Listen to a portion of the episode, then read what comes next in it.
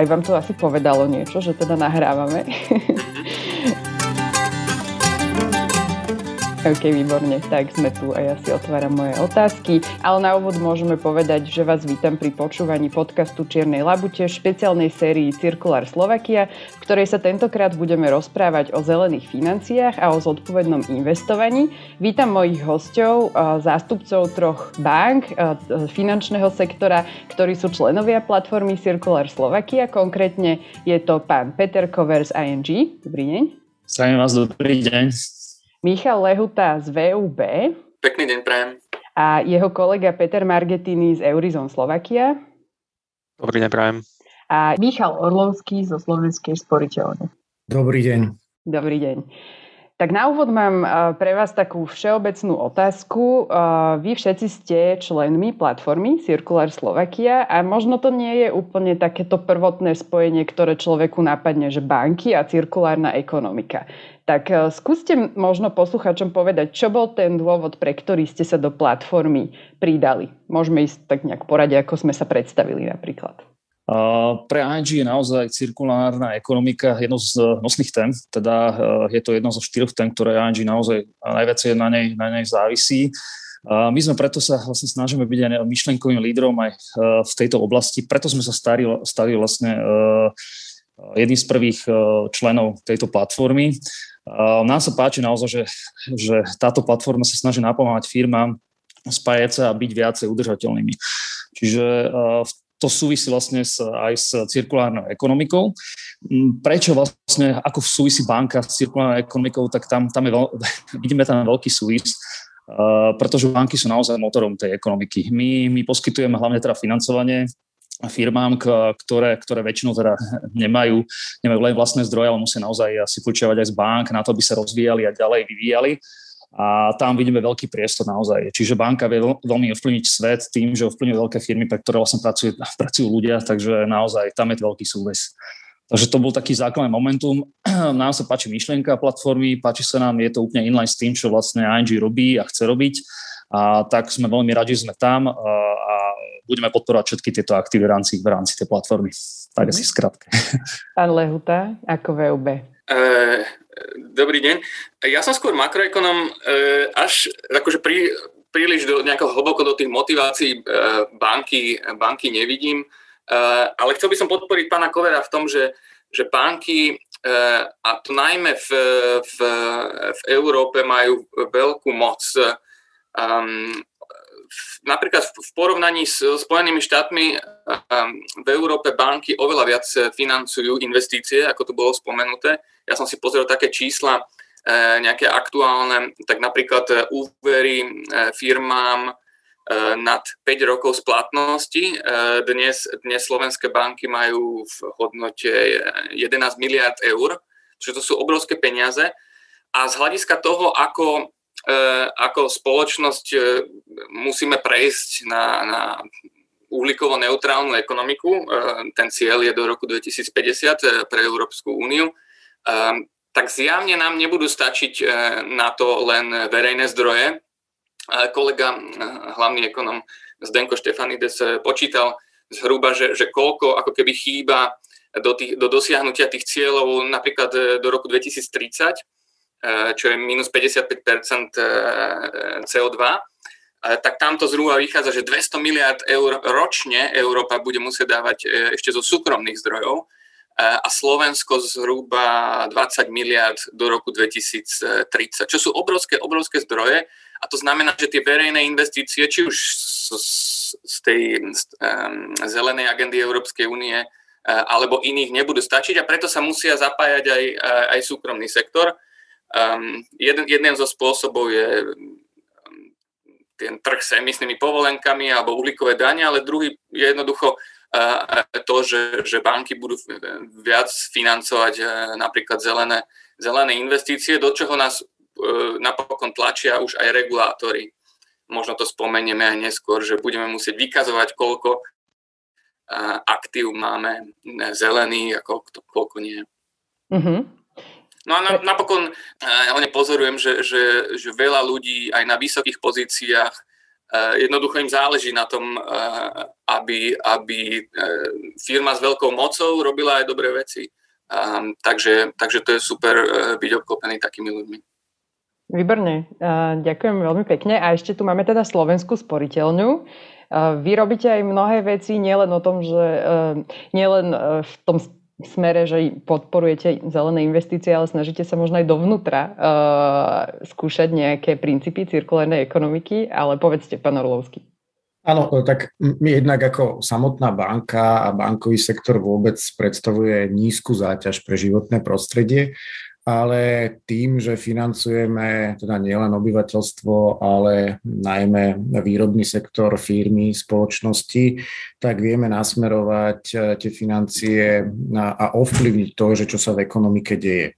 A, a snažíme sa budovať aj to povedomie, povedomie zodpovednosti a aj donútra banky snažíme sa povedzme znižovať eh, uhlíkovú stopu tým, že aké auta používame, či cestujeme na služobné cesty autom alebo vlakom, zrušili sme billboardy, uh, už nevydávame štandardne eh, potvrdenia z bankomatu v papierovej podobe, v podobe, no a snažíme sa aj interne redukovať uh, papier ako taký, čiže snažíme sa prechádzať na ten paperless. Čiže z tohto pohľadu naozaj uh, chceme byť zodpovední, zodpovední nie len teda voči uh, našim klientom, ale vôbec celkovo voči spoločnosti a tá zodpovednosť voči životnému prostrediu k tomu jednoducho patrí. Vidíme, že dnes už e, tieto zelené financie sú naozaj trend, aj ako pán Lehuta napríklad spomínal a o tom e, dnes povieme si viac. Ako to tie banky robia, e, ako sledujete, že ktoré investície sú zodpovedné, ktoré nie sú, čo vám to prináša, čo vám to možno naopak berie, aké sú výzvy v tomto smere.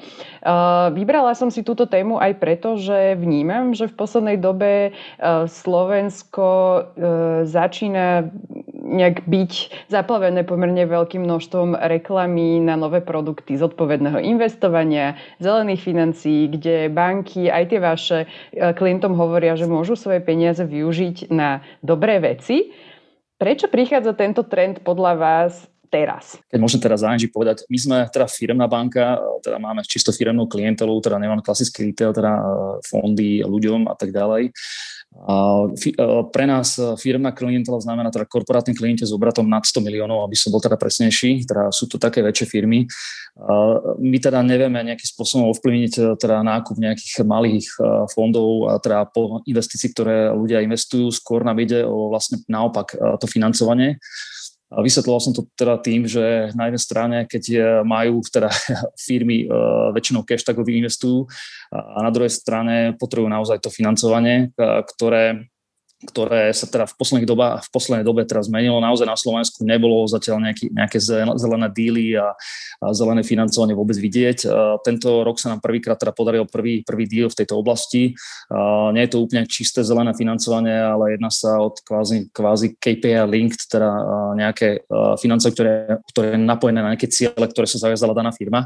A v tomto vidíme veľký, veľký teda potenciál do budúcna. Teda nie cez tie, tie, tie kvázi zodpovedné zodpovedné zelené investovanie ako ľudí, ale skôr investovanie alebo financovanie firiem.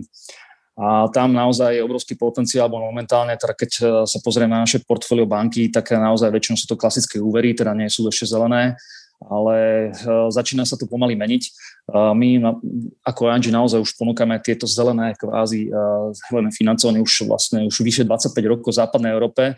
Na Slovensku to prišlo len teraz. Sme veľmi radi, že to začalo a že, že sa niečo v tomto ohľade deje. A už tu vidíme aj teda prvý deal, za to som veľmi rád.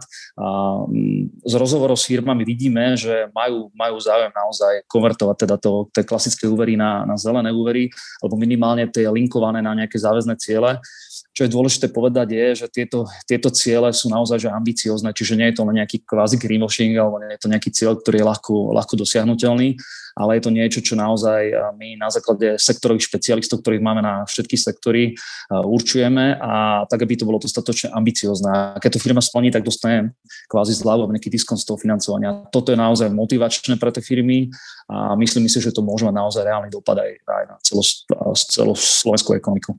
Uh-huh. A máme tu teda zástupcov aj dvoch bank, e, ktoré už uh, obchodujú skôr priamo s tými jednotlivcami alebo ponúkajú produkty nám, bežným ľuďom. Um, tak ako to je? Čo sa možno zmenilo v tomto smere, že teraz možno aj tí jednotlivci majú záujem o takýto typ investícií? Ja by som túto možno, Michal, ak mi dovolíš, odpovedal, bo teda tým, že som zástupca, teda nie priamo VLB banky, ale teda správcovskej firmy Everison Slovakia, teda, ktorá je výrazne v podstate prepojená s VLB bankou. Teda VLB banka funguje ako distribútor našich fondov a teda či už VLB alebo my ako Everison Slovakia teda patríme pod jednu finančnú skupinu Intesa San, San Paulo, tak takéto spôsobom sme vlastne týmito produktami prepojení teda aj za závubku. Možno tak povedal, že áno, vidíme taký, taký, nechcem povedať, že ošial, je to taký možno dlhodobý trend do budúcna, ktorý pri týchto zodpovedných investíciách budeme sledovať. Čo je tu však dôležité povedať za, za VUB a teda aj za Horizon Capital, VUBka, sa takéto fondy zodpovedného investovania, respektíve zelené fondy, spoločensky zodpovedné fondy ponúka už takmer 3 roky. Podstate za toto obdobie predala Vúbka do takýchto fondov um, viacej ako 400 miliónov eur, čo teda robí z Vúbky jednoznačne najväčšieho hráča, dá sa tak povedať, na, na slovenskom trhu. Čiže áno, ten záujem, ako hovoril pred chvíľou pán Kover, začína tak nadobúdať na také nejaké vážnosti v posledných neviem, mesiacoch, možno roku. My v podstate vo, vo VUB, v Frizone takéto nejaký dopyt od um, klientov máme už tých posledných dá sa povedať, že v dvoch, troch rokoch, teda o čom hovoria tie čísla. A teda tiež si myslíme, že mm, tento trend sa bude určite uh, ešte zosilňovať. V podstate nie je to trend samozrejme iba niekde tu u nás na maličkom Slovensku, je to trend uh, celoeurópsky, respektíve celosvetový, čiže určite zájem o takéto investície spoločenských odpovedných fondov, do tých zelených fondov, teda SEG fondov, ak to teda zhrnieme pod takúto jednu skrátku, Ehm, bude určite pokračovať.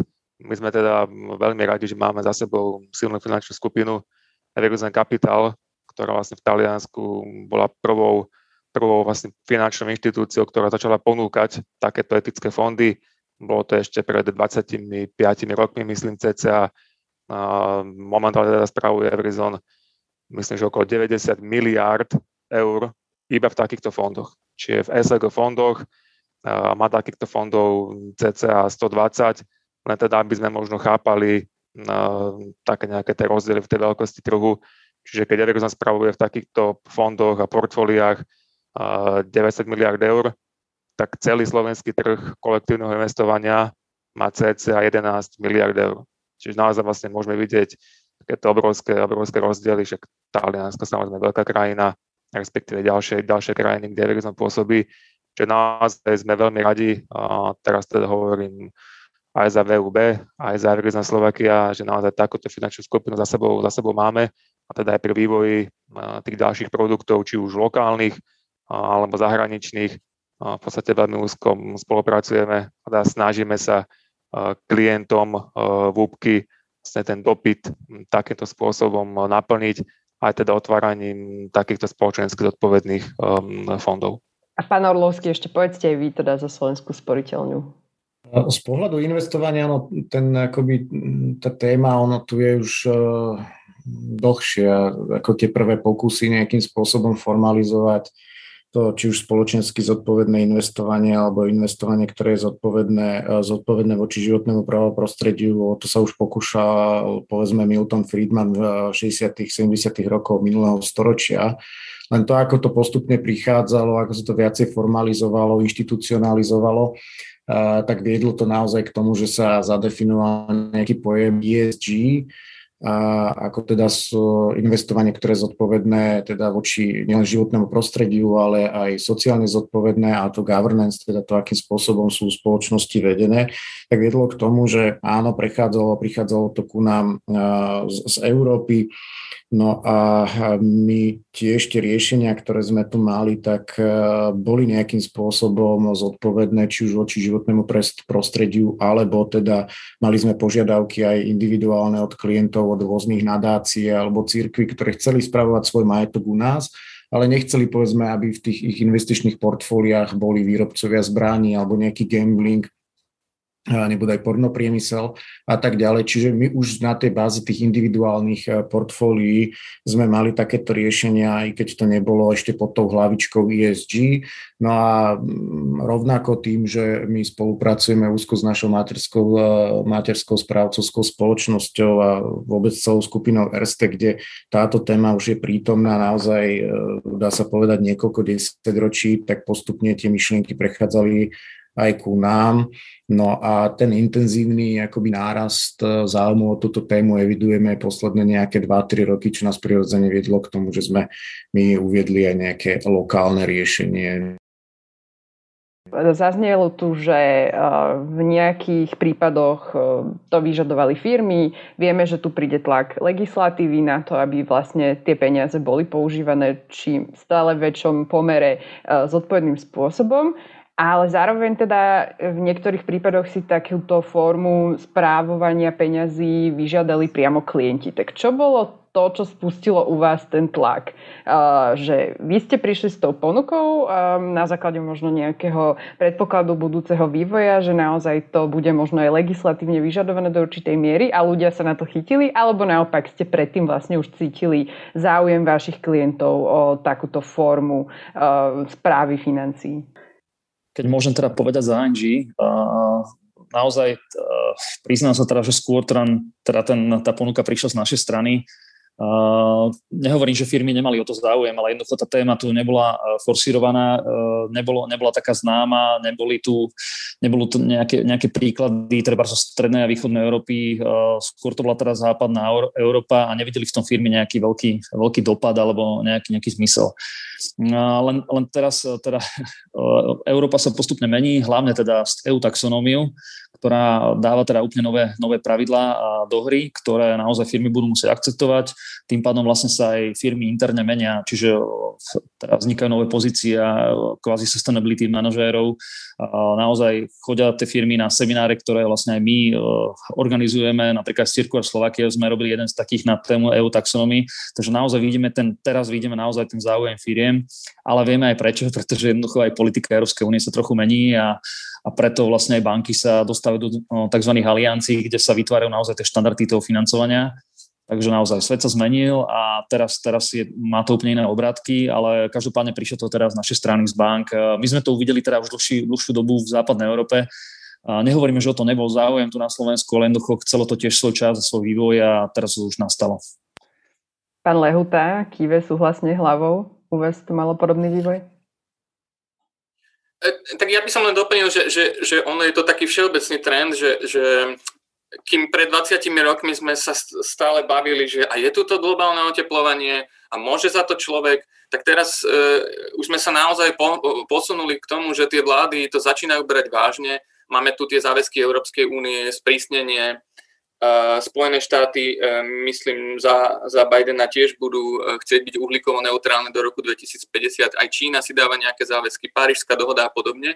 A podľa mňa v tejto, v tejto klíme, e, kedy to začínajú brať váž, vážne vlády, to, to prospieva aj tomu, že to začnú brať vážne tí klienti a obyčajní ľudia tiež. Tak poďme možno ľuďom vysvetliť, že čo to teda, už tu padol ten pojem ESG, čo to presne je, ako to možno funguje, ako sa k tomu vôbec vedia dostať ľudia. Nechávam na vás, kto, chce byť ten, kto to ľudskou rečou dokáže bežnému posluchačovi vysvetliť. Tak ja teda môžem vyskúšať, keďže som to už tak nejako načal pred tými pár minútami, tak nejako jednoducho to vysvetliť. Možno teda ešte predtým SLG tu bola taká jedna skratka, SRI, čiže Social Responsible Investing, čo je po slovensky spoločensky zodpovedné investovanie. V podstate mm, používanie e, tejto skratky naozaj datuje ne, možno 3-4 dekády, čiže v podstate toto už určite nie je mm, žiadna novinka, čiže takéto spoločensky zodpovedné investovanie. Tu naozaj teda ide o to, aby sa z portfólií e, investícií alebo teda fondov vylúčili tzv. riešne firmy. Boli tu spomínané, čiže to sú firmy, ktoré podnikajú v sektoroch zaoberajúcimi sa napríklad e, výrobou alkoholu, tabakových výrobkov, zbraňami, gamblingom, fosilných palív a tak ďalej a tak ďalej.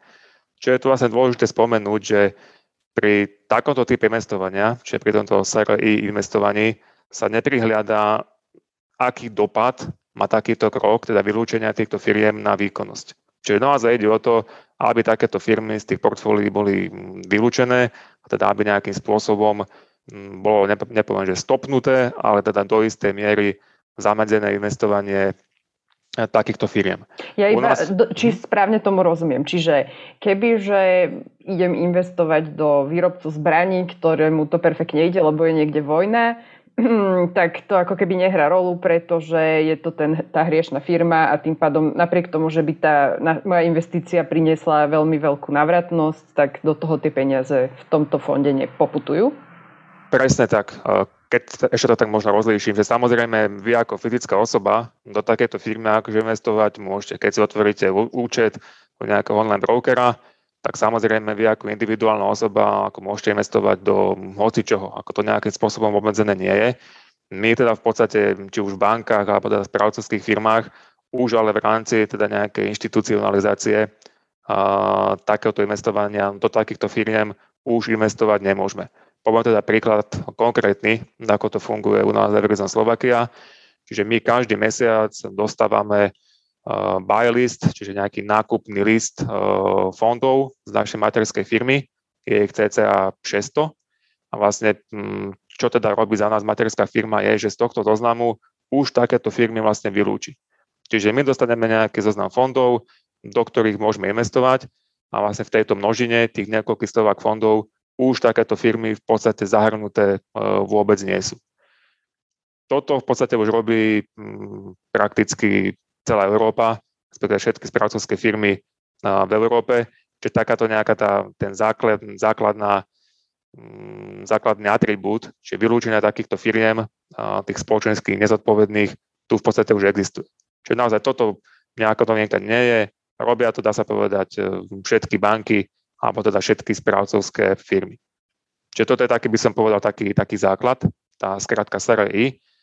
Potom teda na to nadvezuje tá skratka SG, čiže tiež tri písmenka, environmental, social a governance.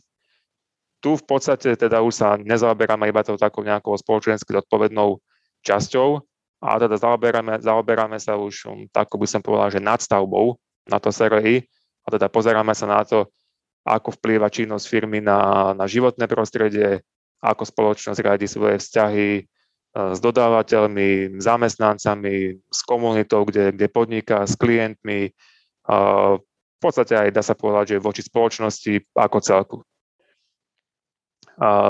Čiže to je to, to, to, je to písmenko E, čiže je to environmental, čiže je to životné prostredie, S je to social, ako som teraz povedal, tieto rôzne vzťahy, a potom G ako governance.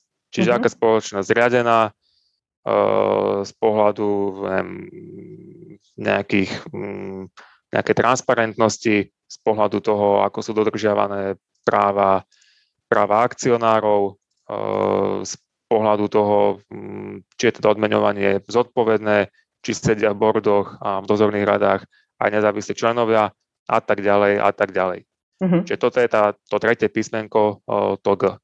Čiže toto je vlastne taká nejaká vlastne inklúzia všetkých týchto troch, by som povedal, ukazovateľov, toho environmentálneho, sociálneho a governance princípu. No Čo a... je to... Uh-huh. Iba Ešte vlastne- doplňujúca vlastne... otázka, že kto vlastne teda hodnotí m, mm, tieto jednotlivé parametre, alebo že ako to prebieha, predpokladám, že vy priamo z banky nemáte šancu e, obehať všetky tie firmy, do ktorých tie peniaze potom potečú, tak ako funguje tento princíp? Toto je veľmi dobrá otázka. V podstate teda opäť poviem taký nejaký príklad za, za nás, za Everison, Everison Slovakia, respektíve Everison Capital. Čiže v podstate v Everison Capitale v pracovskej firme, teda v Miláne, našej, našej materskej spoločnosti to funguje tak, že je tam priamo vyčlenený tím, ktorý je teda zodpovedný, a myslím, že sa to úplne presne volá, tým udržateľného investovania. A v podstate títo ľudia, je ich akože niekoľko, sa naozaj zaoberajú iba týmto, aby teda vlastne hodnotili, ako tieto firmy vlastne prispievajú k dodržiavaniu týchto ESG princípov a tá potom im pridelujú, pridelujú tzv. ESG rating, alebo teda ESG uh, score. Je tam naozaj veľa parametrov, je to model, ktorý si vyvinul Verizon sám, čiže to nejaký proprietárny model, ktorý používa a na základe potom týchto parametrov vlastne vyhodnocuje či už jednotlivé firmy, alebo potom celkovo aj fondy a teda prideluje im takéto ESG skóre. Logicky teda čím vyššie ESG skóre, tým je potom firma vlastne lepšie hodnotená z takéhoto pohľadu tohto environmentálneho, sociálneho a governance princípu. Čo je tu možno teda ešte také podstatné povedať, je teda to, že mm, v porovnaní s tým SRI, teda kde sme si hovorili, že výkonnosť, teda dopad na výkonnosť e, nezohráva nejakú, nejakú rolu pri vyčlenovaní tých riešných firiem. Pri ESG teda nie len, že sa teda snažíme podporovať takéto mm, zodpovedné firmy, ale na druhej strane je tam aj ten prvok, že sa snažíme zároveň aj maximalizovať výkonnosť takéhoto portfólia alebo fondu pre klienta. Čiže preto hovorím, že je to v podstate mm, taká nejaká ako nadstavba toho, toho SRI. Potom je tu možno ešte ten tretí typ, ktorý by som povedal, to je tzv. impact investovanie, impact investing a naozaj v podstate to je už, poviem to tak veľmi jednoducho, taký možno najzelenší prístup eh, k tomu investovaniu, že tam už naozaj musí byť priame spojenie medzi investovaným kapitálom a teda jednotlivými projektami, ktoré sú z takéhoto kapitálu financované. Čiže znamená to, že sa potom musí konkrétne vyčísliť, eh, koľko bolo takouto investíciou eh, vybudovaných škôl, nemocníc, ako bola zredukovaná uhlíková stopa a tak ďalej a tak ďalej. Takéto impact investovanie je potom skôr zamerané na súkromný sektor. Sú aj fondy, ktoré sa zaoberajú tiež impact investovaním, ale je to skôr mm, pre nejaké práve equity investície.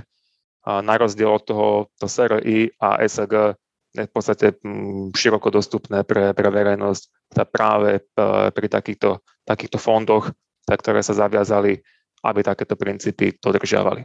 Uh-huh. Čiže možno toľko to k rozdeleniu, neviem, či to bolo zrozumiteľné a snažil som sa to teda nejako najviac ľudskou rečou ozriemiť a zjednodušiť.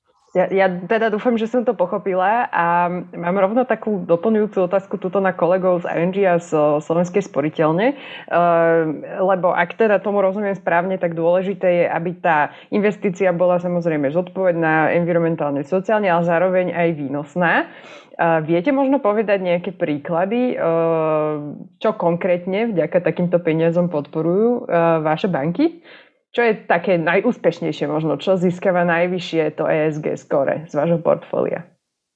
Tam vzniká dosť veľký paradox, pretože niektoré firmy sú na tom, čo sa týka ESG score alebo ESG ratingu, naozaj e, trvá veľmi nízko, pretože jednoducho sú v odvetviach, ktoré majú veľký, veľký vplyv na životné prostredie. Poviem napríklad steel industrie, napríklad e, výroba ocele. Naozaj tam to funguje tak, že, že firmy momentálny biznis model je taký, že teda oco sa vyrába z uhlia, a ktoré sa väčšinou teda ako taví tým uhlím a tým sa to vlastne vyrobí. Um, do budúcna to môže fungovať úplne inak a aj, aj bude a tým vlastne aj banky to podporujú, teda je úplne iná technológia, ktorá využíva naozaj treba elektrické tavenie ocele a netreba používať uhlie, tým pádom nie je vôbec je úplne uh, ten pomer tých CO2 emisí naozaj oveľa menší.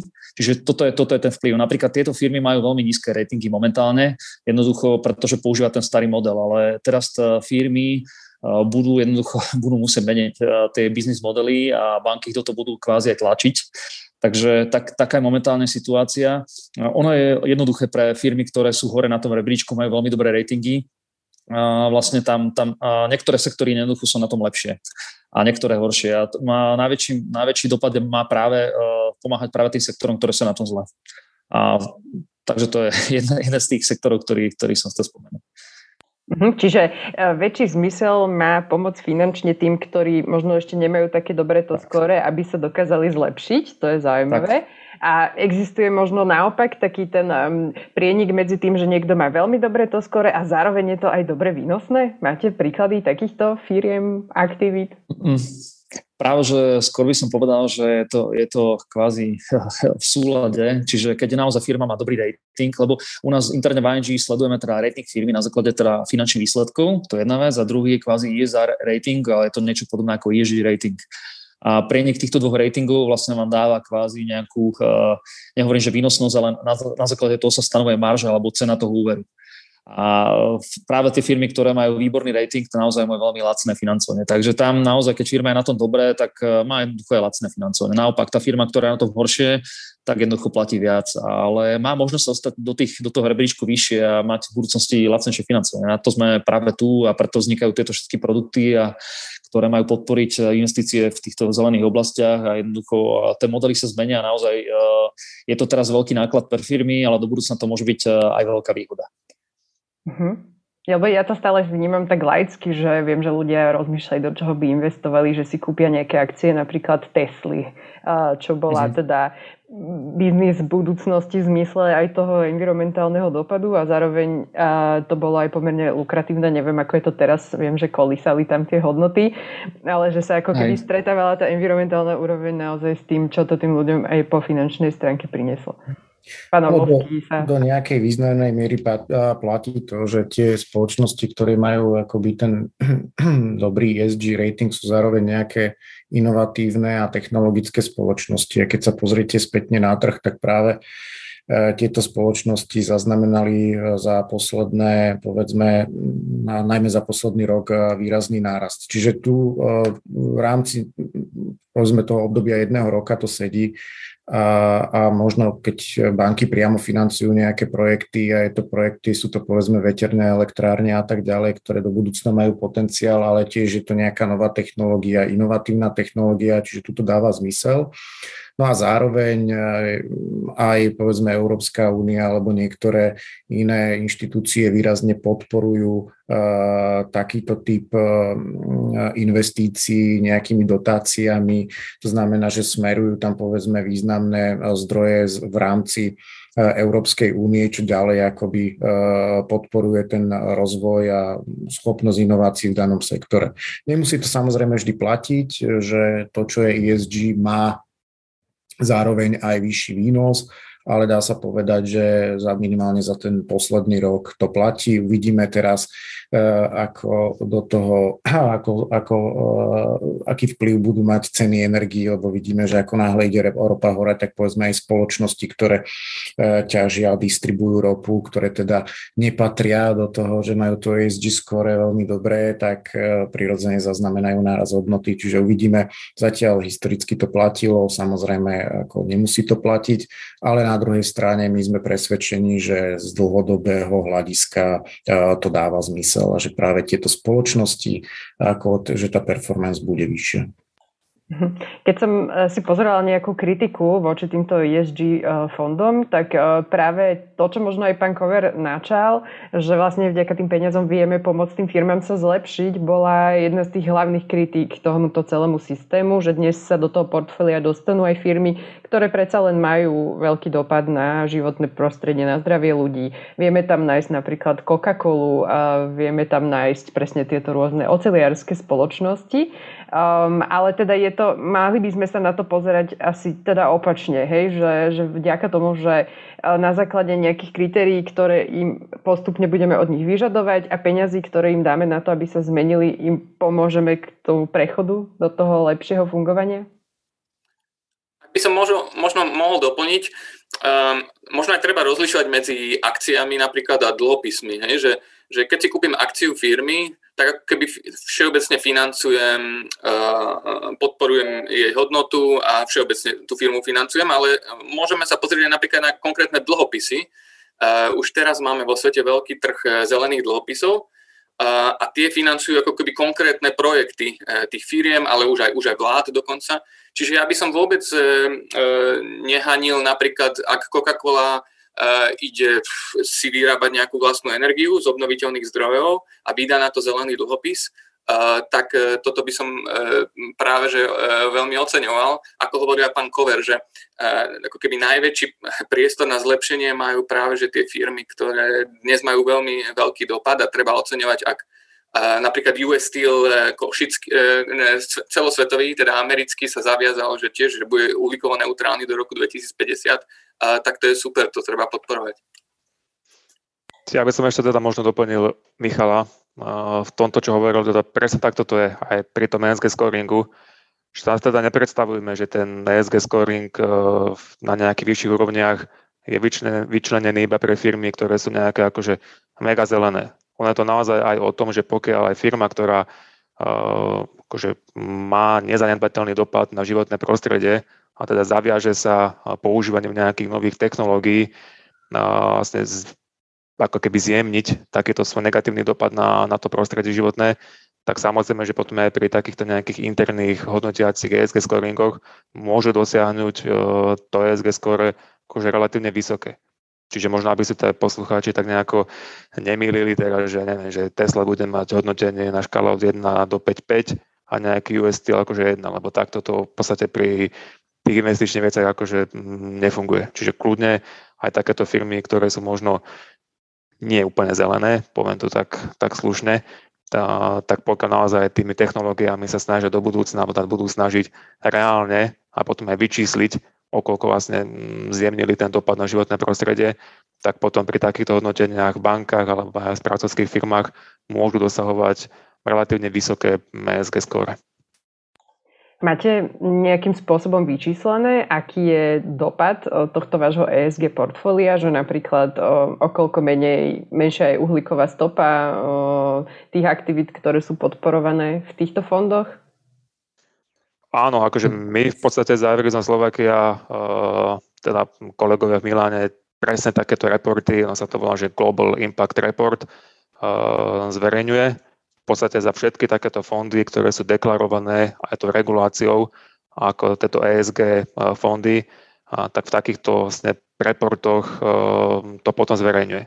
Čiže presne vlastne koľko takýto fond prispel k tomu, aby sa ušetrilo ja neviem, mm, litrov vody, mm, ako bol manažovaný odpad pri týchto firmách, takisto potom aj také tie veci v rámci princípu toho riadenia, či bola zabezpečená rovnosť pohlaví, ako sa bojuje proti korupcii a tak ďalej a tak ďalej. Čiže je to potom vlastne mm, vyčíslované fond po fonde, tak konkrétne na firmy a celkovo potom za teda jednotlivé fondy. Takže ľudia si to vedia potom pozrieť napríklad niekde na webe, predpokladám, alebo posielate im nejaké reporty vašim klientom? V podstate raz polročne takýto Global Impact Report eh, Everison zverejňuje a tam je to potom vlastne posielame klientom po prípade, pokiaľ je taký dopyt, tak to potom dávame na našu webovú stránku. Ak môžem doplniť, eh, nielen tú stranu teda fondov, ale aj stranu teda firiem. My napríklad e, v rámci ING e, máme tzv. Terra approach, ktorým vlastne sledujeme všetky, všetky firmy a, a ich dopad na klímu.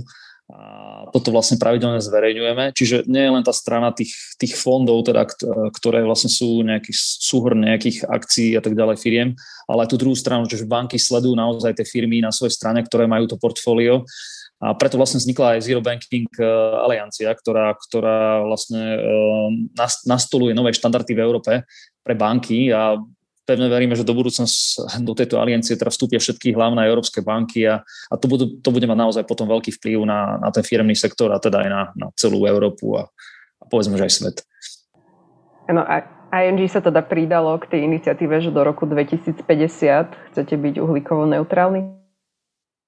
No práve ono to, eh, aby som to vysvetlil, my sme uhlíkovo neutrálni už z roku 2007, ale teraz ide o to, že my chceme, aby všetky firmy, ktoré máme v portfóliu, to si predstavte, to sú stovky miliard eh, eur eh, požičaných firmám, ktoré, ktoré teda naše portfólio klientov bude uhlíkovo neutrálne. Čiže to je to naozaj veľký záväzok. Čiže my všetky, všetky firmy, do ktorých dávame peniaze, keď sa to všetko zráta, tak na konci to musí byť net zero do roku 2050. Čiže tým pádom sme sa zaviazali k tomu, že všetka naša klientela zmení svoj biznis model a udržateľný.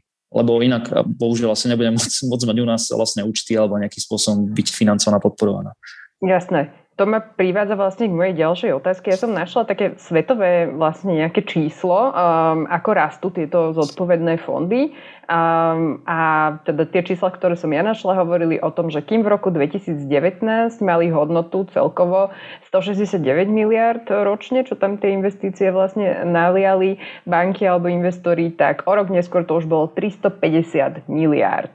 Uh, neviem, či sú to úplne presné čísla, ale každopádne by ma zaujímalo, ako sa tento pomer vyvíja vo vašich uh, bankách, vo vašich inštitúciách. Um, možno aj, neviem, percentuálne, alebo že do akej miery uh, presúvate stále viac tých peňazí smerom k týmto zodpovedným fondom, uh, ako vidíte budúci vývoj. Možno môže pán Orlovský, ten už dlhšie sa nezapojil. Ono to, nie je vždy, ono to nie je iba vždy otázka presunu zdrojov, pretože Eh, tá metrika toho, že či eh, tá daná spoločnosť je alebo nie ESG, alebo aké skore má, má, ona sa v čase vyvíja. To znamená, že nie všetky, povedzme, fondy boli takto rejtované, alebo nie všetky fondy naše ako sa sústredili na to, že dobre, budem tam vyberať iba tie spoločnosti, ktoré zverejňujú ESG report. To znamená, že skôr my sme teraz v tej fáze, že áno, tie nové projekty, ktoré, alebo nové fondy, ktoré my uvádzame, eh, tak e, tou snahou je, aby boli ESG a tie existujúce prehodnocujeme a robíme tam práve ten, ten scoring toho ESG, že či to riešenie je alebo nie a pokiaľ ho chceme prehlásiť, tak povedzme e, realizujeme niektoré e, úpravy tak, aby v podstate to riešenie ESG bolo. Čiže ono je to proces a naozaj nie je to o tom, že tie predchádzajúce riešenia boli zlé, ale je to aj o tom, že v podstate ako by tam neprebiehal ten rating, čo už teda u nových riešení prebieha. Ako som spomenula, robíme revíziu aj tých existujúcich riešení.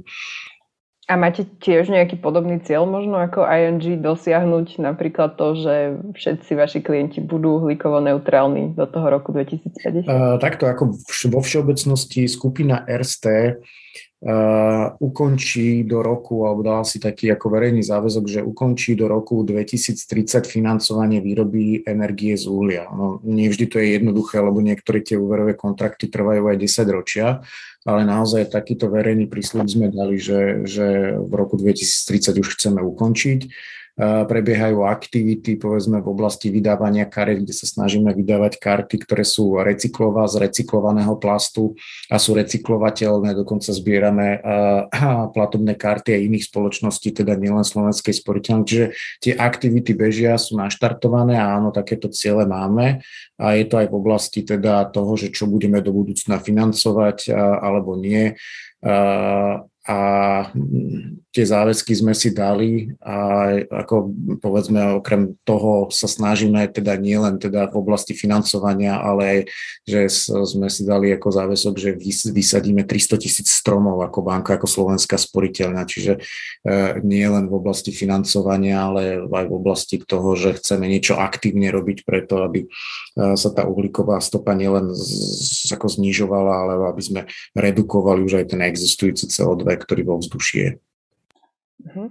Čiže počuli sme Slovenskú sporiteľňu, vieme, že ING má ten cieľ e, celkom jasný a, a prísny. A čo VUBčka?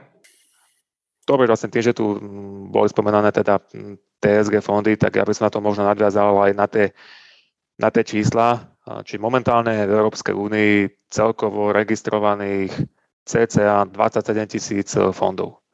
Približne 3000 z nich sú tieto ESG fondy. Čiže ten market check, ten trhový podiel sa hýbe na úrovni asi 11 Tu sa naozaj potom také nejaké odhady, že do 5 rokov sa tento podiel môže zvýšiť kľudne na 40, 45, možno 50 Akože čo je tu dôležité povedať, a už to tu zmienil pán Orlovský, že to nie sú len nejaké nové fondy, ktoré by vznikali a teda boli by klasifikované ako ESG fondy, ale sú to už aj tie staršie fondy, ktoré tým postupným procesom sú teda klasifikované ako ESG fondy.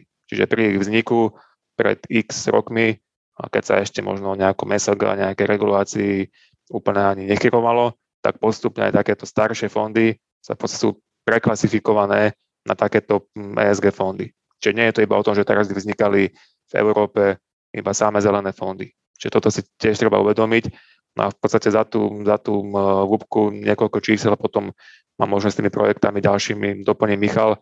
Ja som to už v podstate v úvode spomenul, že tieto ESG fondy uh, vo VUB začínali cca pred 2,5 až 3 rokmi, poviem to tak, že na, na zelenej lúke, čiže od nuly a za toto obdobie, čiže cca tých troch rokov necelých, sa podarilo v predať do takýchto PSG fondov a tých spoločenských zodpovedných fondov viac ako 400 miliónov eur.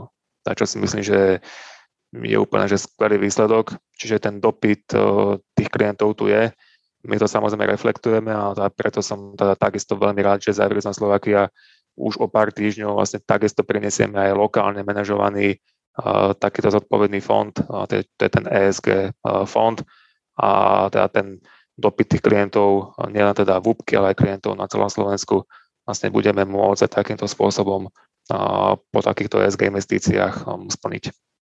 E, ja sa priznám, že až tak e, tie niektoré detaily neviem, ale teraz som si pozeral na internete, čo robí materská spoločnosť, e, teda Intesa San Paolo, talianská spoločnosť, tak tá má definované ciele pre to celé portfólio.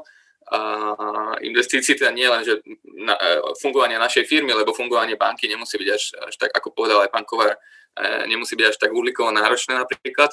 A, a, a, tie, a tie teda celkové emisie sa znižujú spolu s tým, ako, ako teda sa znižujú aj v, celkovej ekonomike.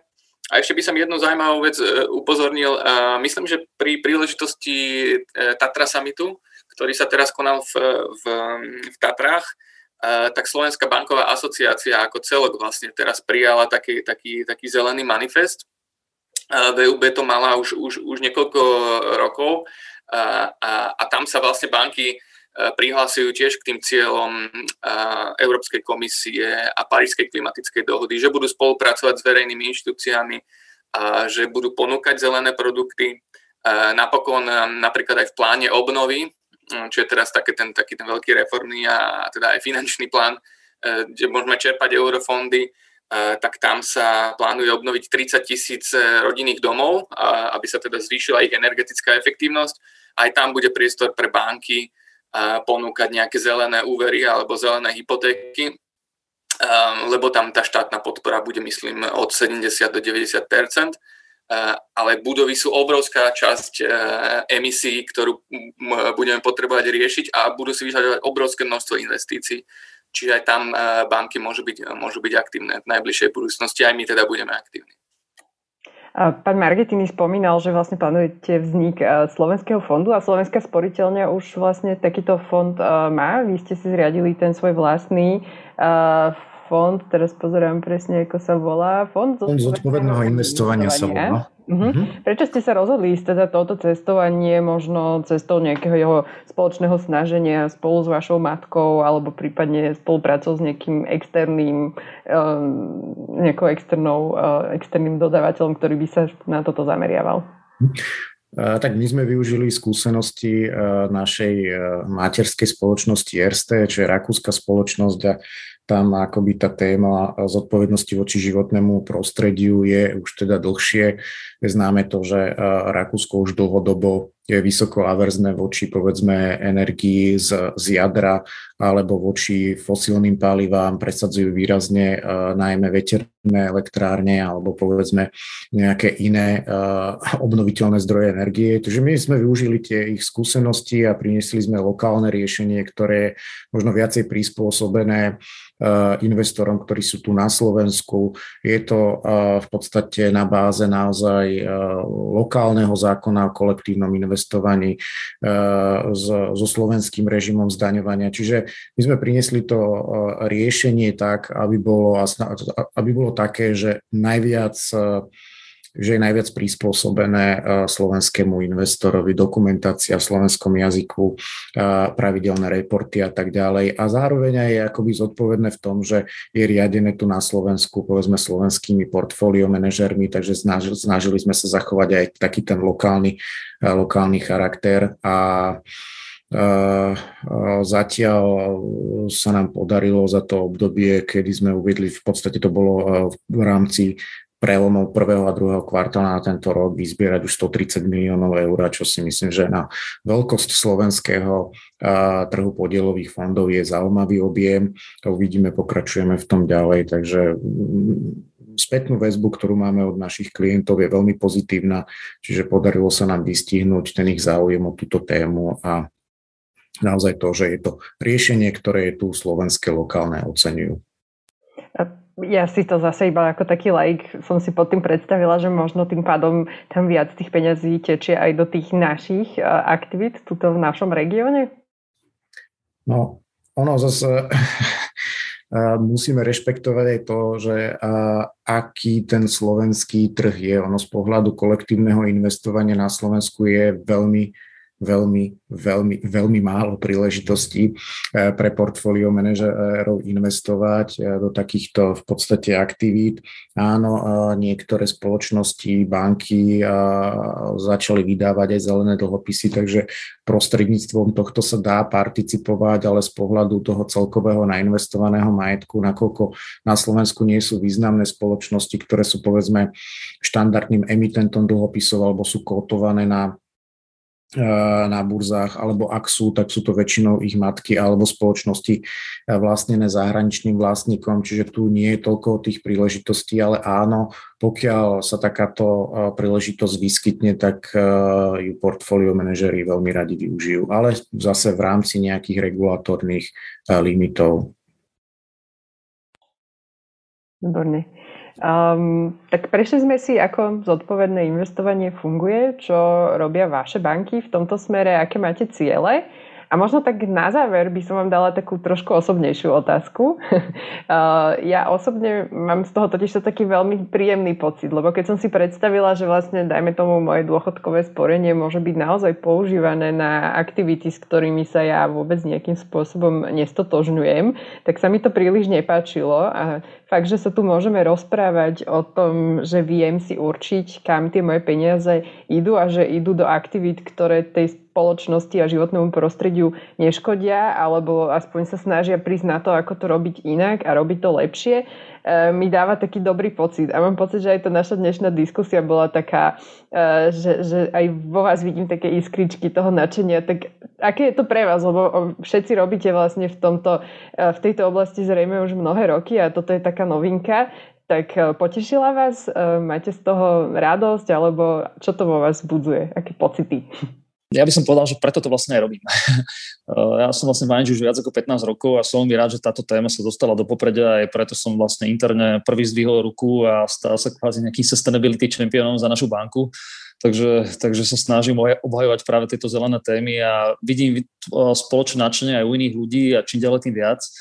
A taktiež u firmy, u firiem veľmi veľa sa toho zmenilo a veľmi ma to teší. Taktiež ma teší, že teraz vznikla zelená, zelená dohoda, že zelené financie naozaj zažíva, zažíva boom že, že naozaj vznikajú tie aliancie bank, ktoré nastavujú nejaké, nejaké kroky správnym smerom, ktoré budú naozaj e, vytvárať ten vývoj tých firiem a to bude mať naozaj veľký vplyv. E, samozrejme, veľmi dôležité bude vlastne vývoj na ostatných kontinentoch. Ako Európa je jedna vec a svet je druhá vec. Ako vieme, momentálne, bohužiaľ, svet teda, čo sa týka vývoju emisí, nie je úplne, úplne správnym smerom, pretože naozaj Európa sa k niečomu zaviazala a musí na tom, k tomu prispieť teda aj celý svet. Takže, ale každopádne, čo chcem povedať, je dôležité, aby Európa naozaj išla tým príkladom a pevne verím, že pôjde. Ja by som možno dodal, že e, ja som skôr taký skeptik, um, aj keď by sme sa mohli tešiť, ale tu, že pred nami stojí taká veľká výzva uh, v najbližších 10 ročiach, že vlastne prebudovať ekonomiku od základov a, a teda tie, ako som spomínal na začiatku, tie verejné financie tam e, nebudú stačiť. Um, tak ja som proste strašne tlačím na to, aby sa príjmali systémové zmeny. A z toho ekonomického pohľadu je toto zdanenie uhlíka, he, že buď teda prostredníctvom tých emisných povoleniek, alebo prostredníctvom nejakej, nejakej uhlíkovej dane, lebo to potom, to potom vyrovnáva uh, tie šance uh, pre investovanie uh, medzi, medzi zelenými a, a povedzme špinavými, špinavými aj firmami, aj projektami a, a, a to práve by zabezpečilo, že, že aj tá výnosnosť tých zelených investícií e, bude, bude dobrá. Napokon ten, ten, tá posledná správa toho medzinárodného panelu e, pre klimatickú zmenu e, vlastne hovorí, že, že to, s tým oteplovaním je to ešte horšie. A tie, tie 1,5 stupňa zrejme prekročíme už do roku 2040. A, Takže ako keby máme obrovskú, uh, obrovskú kopu práce uh, pred sebou, nie len teda na tých, na tých firemných úrovniach, individuálnej úrovni, ale uh, najdôležitejšie podľa môjho názoru je na tej systémovej úrovni. Ale vidíme, že, že sa ozývajú aj regulátori, uh, aj štát, aj Európska komisia musíme ich v tom podporovať. Ja by som teda nadviazal na, na túto Michalovú časť. V podstate my sme sa teraz bavili tú hodinku cca, hlavne teda za finančné inštitúcie, za banky z pohľadu produktov. Všetci si asi uvedomujeme, že mm, toto je v prvom rade nejaká spoločenská téma. Pokiaľ sme sa ešte mm, pred pár rokmi možno rozprávali o nejakých klimatických zmenách, tak môj osobný názor je, že momentálne sme vo fáze nie nejakých klimatických zmien, ale akože doslova v nejakom štádiu klimatickej krízy. Uh, ako povedal Michal, s tým úplne súhlasím. Treba prijímať určite opatrenia, možno ani nie, že na štátnej úrovni, ale nejaké nadnárodnej. Ono je to všetko akože úplne skvelé, že teraz budem triediť odpad, ja neviem, kúpim si hybridné auto, nebudem používať eh, plastovú tašku, keď pôjdem do obchodu, akože ono je to úplne super, ale môj osobný názor je ten, že pokiaľ chceme, ani nie, že mm, nejakým spôsobom ten stav zvrátiť, ale aspoň udržiavať um, tú našu planetu, na ktorej všetci žijeme v takej nejakej obyvateľnej, na nejakej obyvateľnej úrovni aj pre teda, um, ďalšie generácie, pre naše deti, vnúčatá a tak ďalej, tak tie zmeny budú musieť byť nielen na takejto individuálnej úrovni, ale určite na úrovni takéto štátnej a systémovej. Akože bez toho sa určite nepohneme ďalej. Mnoho ľudí si podľa mňa ešte nevedomuje, čo to bude všetko znamenať. Um, taký nejaký komfortný spôsob života, aký si teda ešte stále podľa mňa, podľa mňa žijeme, pokiaľ to naozaj myslíme akože vážne uh, s takýmito, s takýmito um, témami dôležitými, teda ako je environment a teda udržanie nejakej klimatickej, klimatickej e, nejakej úrovne, ktorá sa bude javiť ako nejaká udržateľná, tak naozaj na, pre nás to bude znamenať, e, pre každého z nás určite nejaké ubratie z toho nejakého komfortu, nejakého každodenného života. Nemusíme sa teraz baviť e, do detailov, čo to všetko nejak bude obnášať. A čiže z tohto pohľadu som ja taký tiež možno trošku skeptik, a taký možno optimistický skeptik, že možno ani v podstate to nebude o tom, že či to budeme chcieť nejakým spôsobom akceptovať, a jednoducho budeme donútení tým ďalším vývojom jednoducho takéto nejaké zmeny dlhodobé prijať a nejakým spôsobom sa s tým naučiť žiť. Takže povedal by som to tak, že ja som taký uh, skeptický optimista ohľadom tejto, tejto otázky. No, ja sa veľmi teším ako z tej diskusie, ktorá prebieha, ale čo sa ešte viacej ako teším je to, že už sú tu niektoré konkrétne dohody, konkrétne kroky, konkrétne záväzky. Ono mm, nie je to určite optimálne a nie je to ako zrejme to, čo by sme v tejto chvíli mohli dosiahnuť. Na druhej strane ja tiež pri výchove svojich detí robím nejaké chyby, ale to ešte neznamená, že tie deti mám nechať tak, nech sa akoby vychovávajú samé a myslím si, že veľmi podobné je to aj v tejto oblasti zodpovednosti voči životnému prostrediu, spoločnosti a, a je dobré, že už sú tu nejaké konkrétne veci, ktoré sa, ktoré sa dejú a myslím si, že táto diskusia bude náberať na intenzite a povedzme v prípade investovania to ESG bude do budúcna nejakým štandardom, ktorý tu budeme mať. Jednoducho aj tie podmienky, aj tie kritéria sa budú iba zvyšovať a áno, pod tlakom toho, čo tu teraz vidíme, čo sa dookola deje, e, tá klimatická kríza tu je, ako myslím si, že popieranie tohto faktu ako je nezmyselné a teda je aj našou úlohou každého osobne k tomu prispieť, tak e, ja aj ďakujem veľmi pekne za, za možnosť diskutovať na takomto fóre tieto témy a ja som ako taký mierny optimista v tejto, v tejto oblasti a to najmä, keď sa uh, rozprávam ja osobne s investormi, ktorí sú uh, akoby o generáciu nižšie ako som ja, to znamená, že majú povedzme okolo 30 rokov, tak tí to považujú za samozrejmosť, akože keď idem investovať, tak budem investovať týmto spôsobom, čo je super. A si myslím, že ako som povedal, že tie kritéria sa budú zvyšovať a viac menej budú štandardom do, budúca, do budúcna pre, pre investovanie. Úplne s vami všetkými súznem a súhlasím. Tiež si myslím, že sme ešte len možno na začiatku tej cesty, ale je dobré, že už postupne aspoň vidíme tie smerovníky, kam by sme sa mohli uberať a, a čiastočne sme si ich tu dnes predstavili. Ďakujem veľmi pekne za váš čas, za vaše mudré slova, že ste to so mnou takto online na diálku e, perfektne zvládli. Rozprávali sme sa s Michalom Orlovským zo Slovenskej sporiteľne, Petrom Koverom z ING, Michalom Lehutom z VUB banky a Petrom Margetinim z Eurizon, ktorý je vlastne kolega pána Lehutu. Ďakujeme za pozvanie. Držme si palce. Ďakujeme. Ďakujeme pekne za pozvanie. Majte sa. Rovnako ďakujem za pozvanie.